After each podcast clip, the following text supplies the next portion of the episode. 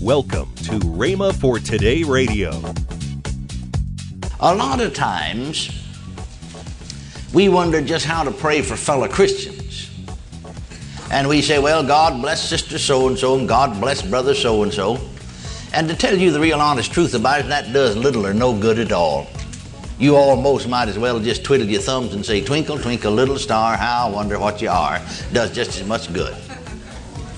Because to tell you the real truth about it, if you look into that third verse of the first chapter of Ephesians, the Bible said God's already blessed them with all the blessings they are. They just haven't found out about it yet. You're listening to Rhema for Today with Ken and Lynette Hagin. Today we continue the classic series, The Believer's Authority by Kenneth E. Hagin. Stay tuned as we listen to this powerful, timeless teaching. Also, later in today's program, I'll give you the details on this month's special offer. Right now, here's Kenneth E. Hagin's classic message. You have your Bibles, open them to the book of Ephesians, chapter 1. Ephesians, chapter 1. And we're going to read from the first chapter and also from the third chapter of the book of Ephesians. Now, first of all, we read from the first chapter of the book of Ephesians, beginning to read with the 16th verse, where Paul said to the church at Ephesus, writing to them, that he ceased not to give thanks for you, making mention of you in my prayers. And then he goes on to tell them what he is praying for them. That the God of our Lord Jesus Christ, the Father of glory, may give unto you the spirit of wisdom and revelation in the knowledge of him the eyes of your understanding being enlightened, that you may know what is the hope of his calling, and what the riches of the glory of his inheritance in the saints, and what is the exceeding greatness of his power to usward who believe, according to the working of his mighty power which he wrought in Christ, when he raised him from the dead and set him at his own right hand in the heavenly places far above all principality and power and might and dominion and every name that's named, not only in this world, but also in that which is to come. And hath put all things under his feet, and gave him to be the head over all things to the church, which is his body, the fullness of him that filleth all in all. Then I want you to look into the third chapter of the book of Ephesians. And here's another prayer that Paul prayed for the church at Ephesus. The third chapter, and we shall begin to read here with the 14th verse. For this cause, he says, I bow my knees unto the Father of our Lord Jesus Christ, of whom the whole family in heaven and earth is named, that he would grant you, according to the riches of his glory, to be strengthened with might by his Spirit in the inner man, that Christ may dwell in your hearts by faith, that ye being rooted and grounded in love, may be able to comprehend with all saints what is the breadth and length and depth and height, and to know the love of Christ which passeth knowledge, that ye might be filled with all the fullness of God.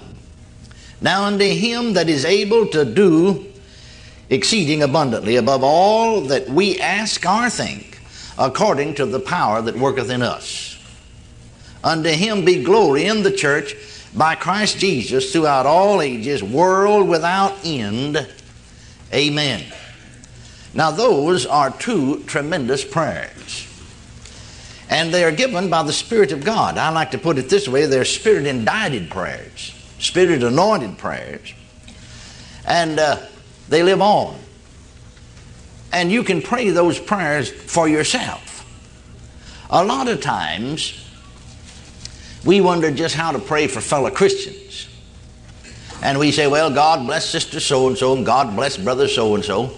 And to tell you the real honest truth about it, that does little or no good at all. You almost might as well just twiddle your thumbs and say, Twinkle, twinkle, little star, how I wonder what you are. Does just as much good. Because to tell you the real truth about it, if you look into that third verse of the first chapter of Ephesians, the Bible said God's already blessed them with all the blessings they are. They just haven't found out about it yet. And so, what Paul did was pray that the eyes of their understanding might be enlightened so they'd know, praise God, what was freely given unto them of God. Can you see that? I remember the last church that I pastored, and I'd been preaching about uh, 15 years. Read at the time I started praying about 13, 14 years. And uh, I would just leave my Bible on the altar in the sanctuary open to Ephesians 1, or if I'd closed Ephesians, the third chapter. And every time I'd go into the church, parsonage is right next door to the church. And my study, pastor study, was there in the church. And so I'd go in and out the church uh, three or four times every single day, sometimes half a dozen times. And, and every time, over this period of time of probably six weeks or so, that I'd go into the church, I'd bow on my knees before the altar, and I'd say to the Father, Now, Father, I'm praying these two prayers for myself. And everywhere Paul said, I pray that the eyes of your understanding, I'd say that the eyes of my understanding be enlightened. Everywhere he put you, I put me. Amen. And you know, when I began to pray that way, and I'd been preaching, like I said, for 14 years, and yet in a matter of two or three months' time, when I prayed these prayers every day for myself, the eyes of my understanding began to be enlightened. And I saw so much in the scriptures. I, I, I learned more just by praying these two prayers when the revelation of God's Word came then. I learned more in a matter of six months than I'd learned in 14 years put together of preaching and pastoral work and studying every day. In fact, I, I got so much revelation on the Word of God, that I said to my wife, What in the world have I been preaching? Because I wanted meet the deacons had, had come by and tell me to get in out of the rain. Now, start praying those prayers for yourself. And then here's another little secret for fellow Christians and wondering how to pray for fellow Christians. Now, praying for sinners is a different subject. We're not getting on that right now.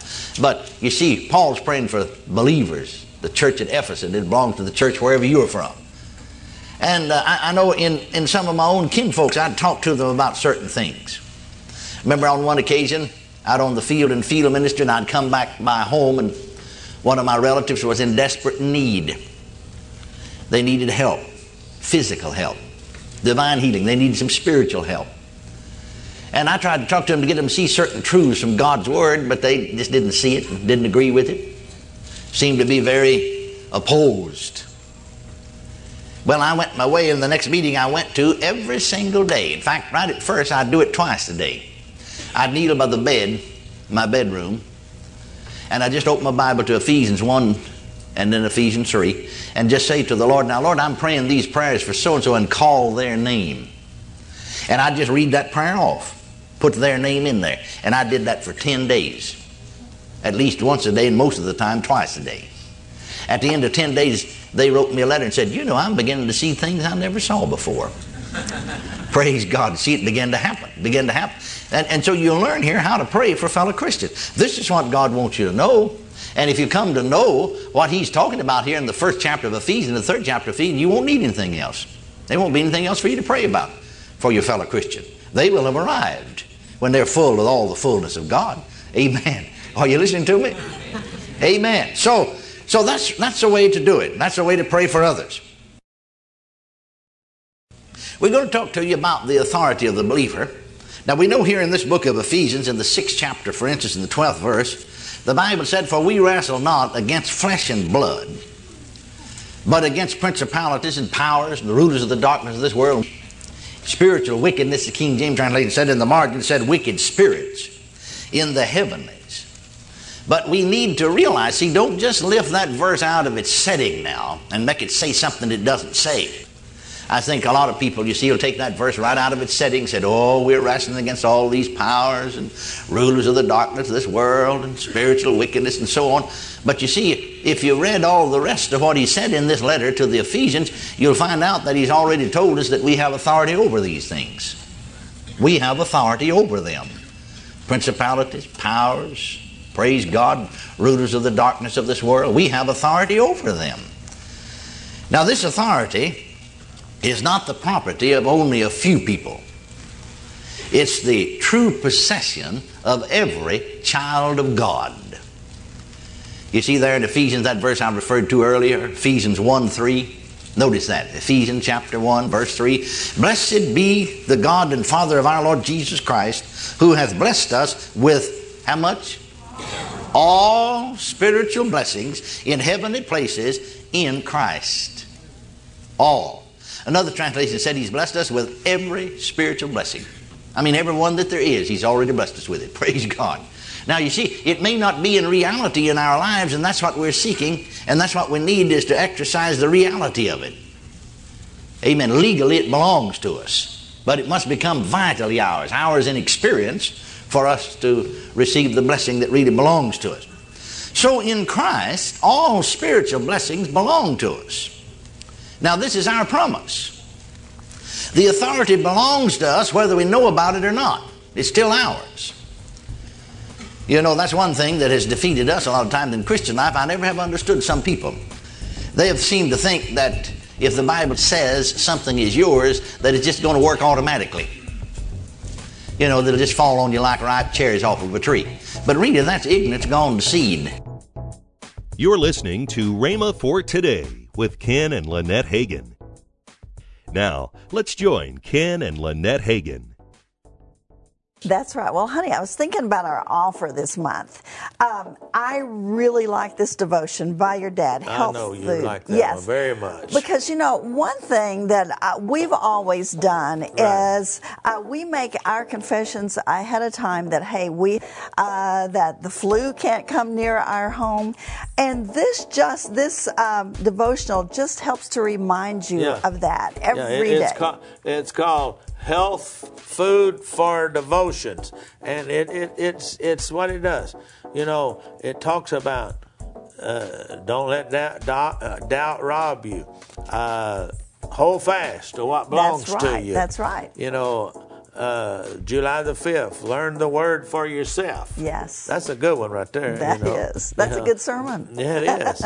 you know, there's just so many. It pays to obey God is yes. one of them. You know, there's just so many good things in here. Uh, you know, and then it, making that confession every right. day because it's important for us to make confessions. Here's the good one: God doesn't remember our mistakes. We do, but He doesn't. Oh, that's Once a He good forgives one. us, when He asks for forgiveness, He forgets it. That's right. Uh, yeah. And then we have some more things in our bundle. Your CD, Walking with God. Yeah and a CD by your dad, Christ the Deliverer. You know, I, I talk about this. You know, in in uh, Genesis five twenty four says Enoch, Enoch walked with God. Well, walking with God is what is that? That's living in His presence daily. Yes. It means uh, knowing Him and yielding your life to Him walking with Him, obeying His His laws and His rules. You know, if you wanna if you wanna enjoy life, uh, you know you you you obey the rules. That's right. You obey the rules. And if you want to enjoy the life with God, you you obey His rules. Absolutely. Amen. Absolutely. Now all of this is twenty one dollars but it normally is twenty nine ninety five. So you're right. saving eight ninety five. So go right now there to to the computer rhema.org and, yes. and get a hold of them, and it is good. That's right. And as I've said before, it's a good stocking stuffer as yeah, well. It's a good stocking stuffer. Call now and get this dynamic special offer. Don't delay. Call today. 1 888 Faith 99. That's 1 888 Faith 99. Or if you prefer, write Kenneth Hagin Ministries. Our address is P.O. Box 50126, Tulsa, Oklahoma 74150. Don't forget, for faster service, order online at rhema.org. That's R H E M A dot O R G. Tomorrow on Rhema for Today, we continue with the teaching by Kenneth E. Hagin, The Believer's Authority. Thanks for listening to Rhema for Today with Ken and Lynette Hagin.